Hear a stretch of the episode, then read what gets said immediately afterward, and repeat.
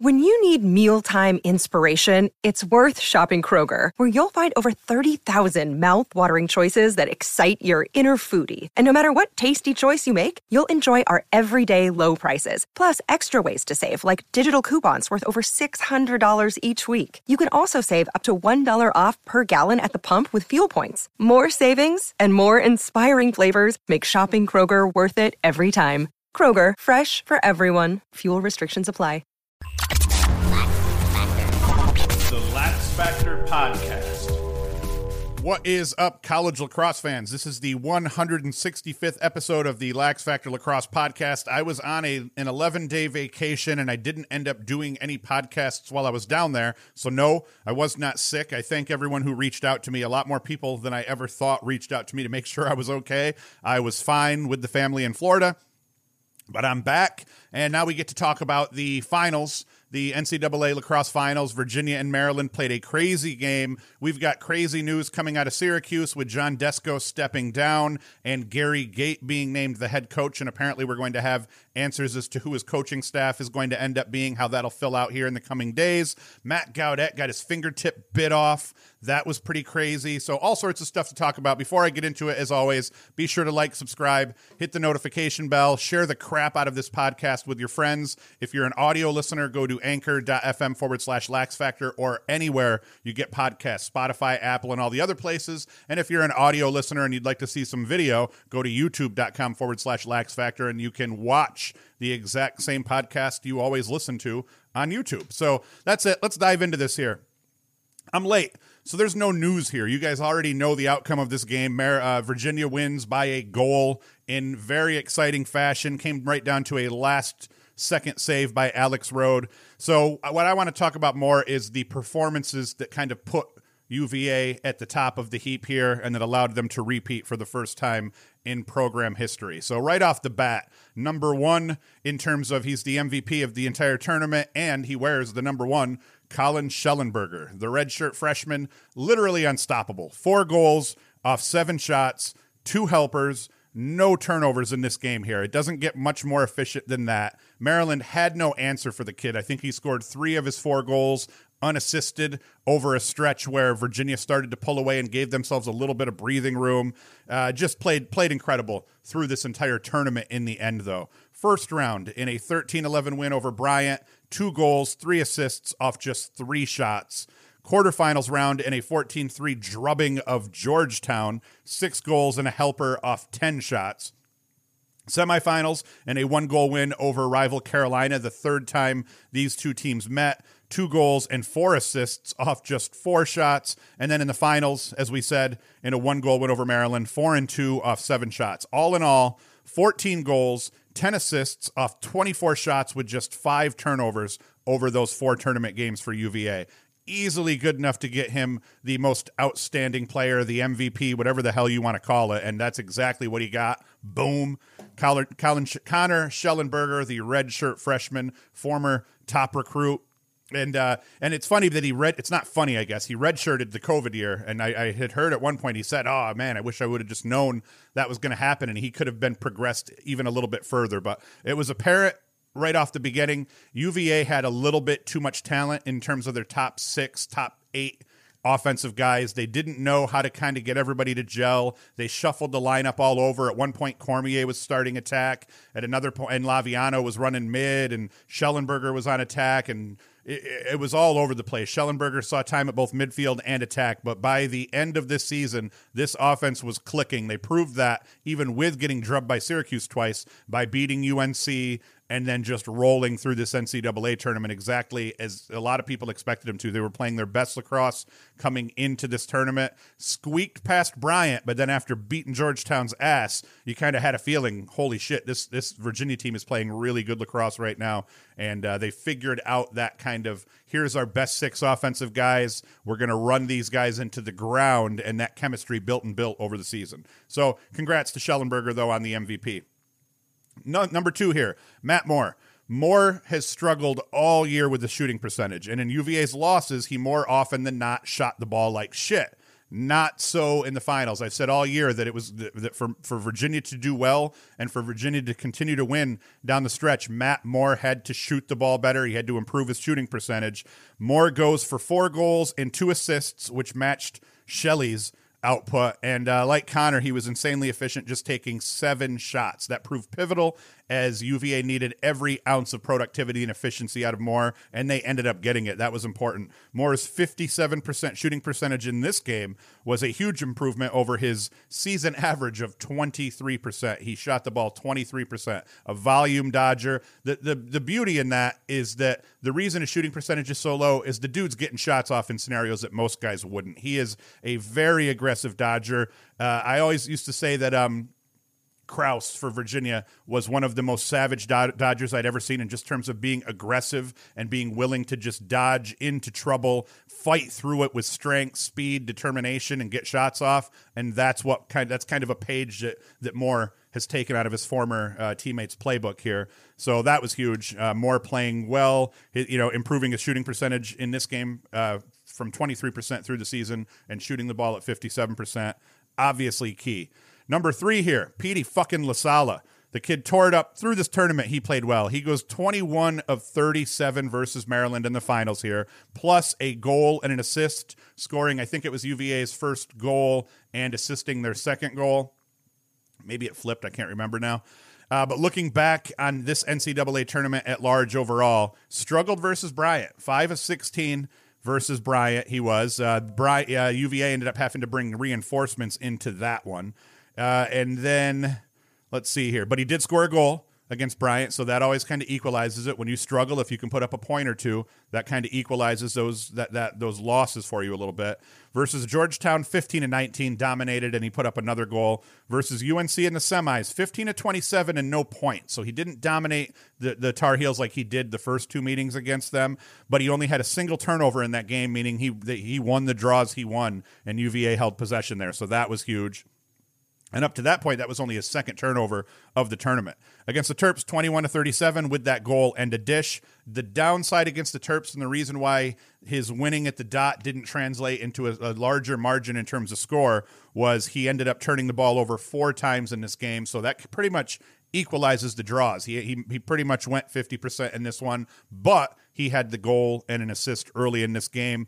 That's that's a huge, huge piece of this. If you're going to go 50% at the draws, after your turnovers overall, uh, but you're going to put up a goal and an assist. Giddy up, baby. Most most coaches are going to take that. Overall, his tournament was tight 56 of 99, 56.5% of the draws he won with three goals and assist and just uh, six turnovers over those four games, which is incredible for a face-off guy. That's enough to earn the moniker of Petey fucking LaSalla, and I'm still just waiting to see the paperwork from his pops uh, on the official name change. We got to change the boy's middle name. I don't care if he's a junior or a third or second or fourth or Esquire, whatever it is. We got to change this kid's middle name because he deserves it. Number four. The UVA defense, Cade Saustad did an outstanding job of, uh, you know, staying on Tewaaraton winner Jared Bernhardt's hands and the overall length, the overall talent of UVA's defense here show they shine through this entire game, both on close defense, both at the defensive midfield, both short and long pole. Uh, they defensively they just played incredible through this entire game. Bernhardt, he went for two goals and two helpers over the first half, so it kind of looked like he was going to handle his business. Maybe he ends up four and two, five and two, five and three. That that would be the norm for Bernhardt. But in the second half, Virginia adjusted. That they didn't necessarily send a lot more help, but they showed, as I've talked about in the previous episode, they showed the help a lot more effectively, which would ca- cause Bernhardt to have to turn around, run away from the double that he perceived was going to come, uh, or he would just kind of you know turn around, bail, move the ball. It, it was it was an incredible job by the UVA defense to try to just keep him bottled up, keep him busy, not give him clean looks, and the, they win the game in the end. Uh, you know, the, they held the Tewaaraton winner to just two goals and three assists over the course of the game. He only had one assist in the second half, no goals. So UVA's defense did their job. Both teams pretty much left their guys on an island. Like the, the whole Virginia defensive philosophy is play fast, loose, and win the one on one matchups. And that's what they did. Both teams were pretty much on the island. They let their defenders play against their guy. They didn't necessarily send help. They would both just kind of show the help as being there and would only come in really grave situations. And in the end, UVA's offensive weapons won their matchups and and and on on uh, against the Maryland defense. And more often than not, the Virginia defense won their matchups. I mean, granted, the game ends up being 17 16. It ends up being a one goal game and a total shootout. So neither team held the other team back all that much. Uh, but in the end, Virginia's defense did just a little bit better. In the end, it proved that Shellenberger, Moore, and company were a little bit better offensively than Bernhardt, Wisnauskas, and company. The the sums didn't equal out. Virginia was a little bit better, a little bit heavier. They win this game. But in, in the end, defensively, Virginia all across the board, short stick D mids, Conners at LSM, Saustad, Kaloji, all those guys, they played incredible defense and they proved they were the better the better team. Uh, I, I, dare say you're playing against a Tewaaraton winner here. He's got weapons all around him, just like UVA had weapons all over all over the field for them. And you held that Tewaaraton winner to two goals, three assists, which is a point or two off of his average. And that you know you win a one goal game. That's part of the key here. Uh, but they couldn't have done that without their keeper, Alex Rode, the king of winning out over adversity. Rode came up big when it mattered most. He made the game saving save in the final seconds of the game and uh, off a totally botched, but apparently not totally botched face off. Usually, when you're facing off with 11 seconds left, the, the one thing you don't do is get beat. Don't let him pinch pop and push forward up the field. They had Bernhardt up on the wing on this faceoff to try to get their offensive weapon closer to the ball in the event that they won. Maybe he could pick up a cheap ground ball, and Bernhardt is a savage off broken play situations where he just picks the ball up and goes. And that didn't end up happening. UVA per Rode. A lot of people are like, what was UVA thinking letting Wierman go right down the alley? Right down the heart of the defense to to take that final shot. And uh, per Rode, it made it sound like that was UVA strategy. That if he did pinch pop and win it forward, that they were going to take the wings away and they were going to stay home on the attackman. Don't let Wisnauskas fire one, you know, lefty off that corner, just like they, you know, Virginia's deadly when um, Cormier is doing the same thing. And so letting Wierman, once he won that faceoff, pinched pop, apparently that was a strategy. Let him go down the alley, let Rode have a straight on one on one save. And luckily the faceoff guy didn't finish, hit Rode in the body. And I love that too, that, that Rode says, I, I took it in the body. Luckily he hit me in the body. I love the, the, just the reality, you know, that this kid being this grounded in reality and understanding that, listen, if he there was if he didn't put that on his body, there was very little chance that Rode was going to be able to react quick enough to make that save unless he put it in a stick or something like that. But that's part of being a goalie, being in the right spot at the right time, being in position, holding your ground, making sure that your body is on that stick. And that was what it that's what he did. He makes that game winning save, a little bit of a scrum, UVA eats a couple of shots, not not shots, but poor shot attempts, and the ball gets huffed down the field, and UVA wins this game. But the goalie battle here, this was an interesting piece of this. Coming down to the wire just before that last shot, both goalies were almost identical from a stat perspective. With just 11 seconds to play, McNaney had made 11, had made 11 saves off 17 goals against with 28 shots faced. Rode before that final shot, 11 saves versus 16 goals against versus 27 shots. So that final shot equal, equalized them in terms of uh, shots faced on cage, and then Rode gets one more save than his counterpart. Had he given up that goal in regulation, the goalie stats would have been exactly the same, except he didn't give up that goal. He made that save. He ends up with one more save than his buddy. His buddy or his counterpart, his adversary in McNaney. McNaney ends up giving one more goal in this game than the opposing goalie, and uh, Maryland loses this game.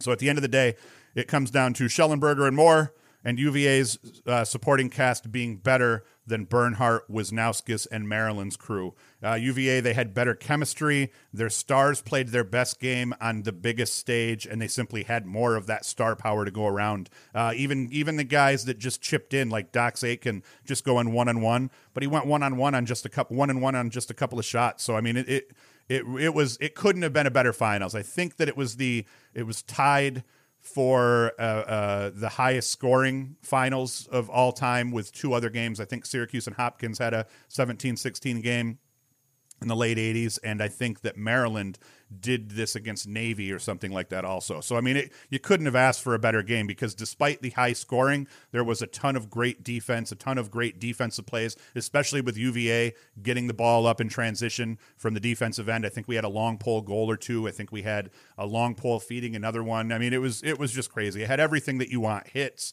action, scoring. Uh, huge save at the end of the game, battle at the faceoff dot that mattered, uh, adjustments being made by Maryland to get back in this game every time UVA would pull away. Couldn't have been better. Couldn't have been better. And and because it's not news, that's all I'm going to say about it. We're going to end it there. I may come back here and revisit the semis and the finals and maybe re- do like a recap of the whole season. Uh, I'll probably give out some awards and stuff like that. But for now, we need to get into some of the other news. We had some wild news. I was walking around Magic Kingdom, right around the area of Pirates of the Caribbean, when I heard that John Des- I, my phone just started blowing up in my pocket. I got Mike Roosteen and my buddy uh, Corey Bellin and all sorts of other people chirping me uh, via private messages, Facebook Messenger, via text, telling me, "Holy shit." Did you hear the news? Desko stepped down, and the rumors are, and this was before it was official. So it was started out as people hitting me up saying, "Hey, rumor is Desko is stepping down today." Rumor is that Gary Gait is going to be named the new head coach. Rumor is that the coaching staff looks like it's going to be made up of March, who I knew was staying from the beginning, uh, and maybe a Casey Powell. Uh, we were hearing uh, uh, uh Petro. Dave Pietramala might be joining the team as the the defensive assistant, and then that led to crazy speculation that the Pietramala boys might jump ship from UNC and head to Syracuse. In the end, I don't know about the staff changes. And by the sounds of it, I dare say that Petro is not really going to end up being the defensive assistant, as Gait kind of chuckled at that one a little bit. But Gait named the head coach of Syracuse here, and and what he's promised is that he's going to get Syracuse back to the point where they can pack twenty thousand people into the dome like they did when I was a kid when I fell in love with with Syracuse lacrosse overall. That'll be huge. You know, Syracuse has only had he's only their fifth head coach in over a hundred years, which is absolutely freaking bonkers. I think it's like a hundred and five years of college lacrosse with just four head coaches leading into this coaching change, making Gait the fifth head coach in Syracuse, Syracuse lacrosse history. Uh, so, I, in terms of do I think he was the best guy for it? I did. I, I wasn't sure. I was one that didn't think this was going to happen. I had heard the rumors for years, 10 years. People have been talking about how Gary Gait is just camping at Syracuse, waiting for Desko to retire so he could be named the head coach. So people have been saying this for years that, that Gait was the coach in waiting, but he was killing it at the girls' game. I, I, I honestly didn't figure he was going to just bolt from the girls' game after all the success he's had there at Maryland and at Syracuse and then decide, up. Oh, now it's my time to coach guys lacrosse. But that's in the end, that's exactly what it what he did. And I do think that it's the right hire. I think that he'll probably bring in some Syracuse alums to fill in the rest of those coaching positions here. I know uh, uh, there's some guys available here uh, now, especially as well. So it'll be interesting to see. But he did promise, and he did say in his press conference that he was going to try to get that coaching uh, the, the the the offensive coordinator is still going to be March by the sounds of it. So the roles they end up having to fill are like you know team manager type deal, uh, defensive coordinator. So at least two coaching positions that have to be uh, filled, but I think there might even be three in the end uh, between defensive coordinator and I think there might be two other assistant levels that he'll uh, end up filling. So either way, it's crazy. Gait is now the new head coach. From a recruit standpoint, it looks like all the recruits are good to go. Gait said that Desko is fully willing. He's asked Desko, and Desko is fully willing to stay on in a capacity of just being a helper of the program. You know, Desko is going to be a permanent fixture in the box up there with Simmons watching games, but Gait made it sound like they're going to keep Desko around in terms of, you know, advisement, in terms of just, you know, a lot of these kids that they're trying to come in, they want to make sure these kids stay. So it's not just, hey, old coach is out, new coach is in, and it's a total changing of the guard. This is going to hopefully and should be as smooth of a transition as you will ever see in terms of a coaching change, especially because um, Desko was one of Gait's assistant coaches when Gait played. Desko, you figure Desko won what was it? Um, four national championships as an assistant coach at Syracuse, uh, and then five, four or five as himself, or maybe he won five as an assistant and four himself. I can't remember, but Desko's been in this program for what thirty years. I think, or something like that. It's something crazy. So to have a new, your new coach have a relationship with the outgoing coach and to have that relationship be solid, you couldn't ask for a better situation in terms of how this changing of the guard is going down. So I'm excited about it. I'm excited about what it means. I have been a supporter of Desko's forever. I definitely was getting to the point where I was starting to get a little restless. I might have chirped a little bit here, and I'm feeling bad now in hindsight that I chirped him a little bit this season. And I may have even said at one point, maybe, I said maybe the game is starting to pass these guys by a little bit in terms of we have an aged coaching staff. But now seeing a guy that that stepped down and he didn't want to, you could tell in that press conference he wasn't ready to do this. This was probably to a degree not forced on him, I wouldn't say, because I don't think they took that angle. But I think it was one of those things where the way this season played out between the expectations being so high and then having them not be met. You end up having the COVID crap at the beginning of the year with guys facing suspension. You end up having the Scanlon thing play into it as well towards the end of the season. I feel like it was one of those deals where he's just like, you know, I don't know if it was an F this, I don't want to deal with the stress of this crap anymore, or if it was legitimately like, all right, we, we kind of screwed the pooch this year and it's time to get some new blood in here. But either way, the th- I thank the crap out of Desko for everything he's done for this program as an assistant coach leading up to him, you know, hand, uh, hand, uh, holding the reins over the last 20 years or whatever the hell it's been and I'm excited at the hire of Gait. I'm excited that the transition is going to be smooth, all that good stuff. Moving on. Moving on to another weird thing. Matt Gaudet got his finger eaten. Like that was the as soon as I heard the Gait news and I was watching that, somebody else hit me up and said, Yo, did you see the Gaudet crap? And I hop on lacrosse Twitter, I find a video that shows his middle finger um, just chomped off at the tip. Uh, then we we later see sideline swap. Someone jokingly put up a fingertip on sideline swap and was selling it for 999 bucks as Austin Staats. So I don't know any of the details of what happened. I just know the rumor is Austin Staats bit Gaudet's finger off, which is fucking crazy when you really think about it. And uh, you just don't want to fight. Apparently, Austin Staats because he's going to play. He's going to fight to win if that's the case here. So I'm not a, a Gaudet fan. I think that. Uh, that if Gaudet wasn't such a douchebag last year, he probably doesn't have this kind of shit happening to him now. I don't think Gaudet is. I think he's good for the league in the sense that there's no such thing as bad publicity to a degree. You heard a bunch of people saying, "Ah, this isn't what the sport needs." It's like, eh, publicity is publicity, and you bite somebody's finger off in a fight. Like most people thought this happened in the game in a game or something like that. Most initially didn't realize this was something that happened at the i believe the hotel. I presume it's the hotel bar or something like that. So what leads to this happening? I have no idea. Both guys are suspended indefinitely though. Um, and if you're saying that something's not good for the league i would say gaudet more than anything isn't good for the league because as long as he's here, he's going to elicit this type of hatred from other guys and he's going to continue to get headhunted. His health is going to be on the line because of it. And they've proven, as you've seen with the Michael Sowers hit, that they're not necessarily willing to do the right thing. Now, I will be the first to say, I do not think that he purposely head hit Sowers. You can almost kind of see it was going to be a cross check or it should have been a cross check. And that's one of the big problems in the PLL. Cross checks are pretty much legal at this point. So he was coming in to cross check Sowers, which should have been a penalty in itself. But as Sowers is going down, it does in fact look like he's not looking at Sowers and he's watching the release of the ball and his you know stick connects with Sowers' head. Uh, but it doesn't matter. It's just like in the NFL. If you accidentally hit someone in the head, you get suspended and you get treated as if you did it on purpose, which is how it should be because you have to have guys being extra careful and they are not in the PLL. So while I do like that the PLL is far more physical, college lacrosse is pretty much a no contact sport outside of getting slashed these days. Uh, I, I I like that the PLL has been more physical and has allowed guys to hit each other, but I don't like that we've seen a lot of these cross checks and some really it, it's not necessarily that all of the hits were malicious, but they look malicious in the way they go down. So I think the PLL needs to do a better job of policing that. But you know, Gaudet losing a fingertip, that's cool. You know, I think that's cool news, and we'll see what that what what transpires, and we'll see more as the full story comes out.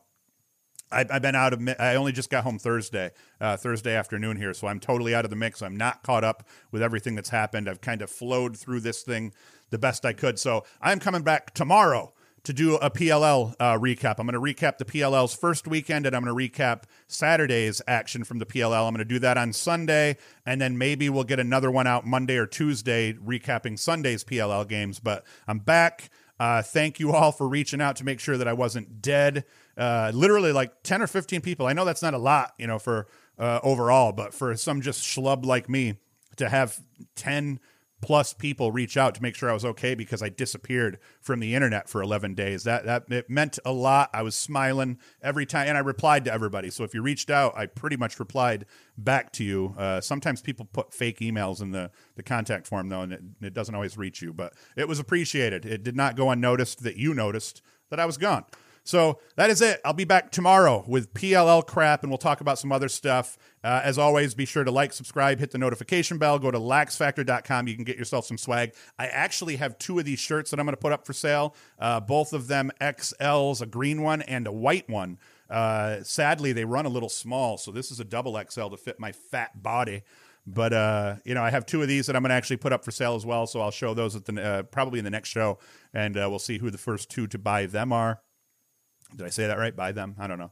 But that's it. I'm out. I'll be back tomorrow. Come back and watch it. And uh, that's all. Hoost is out.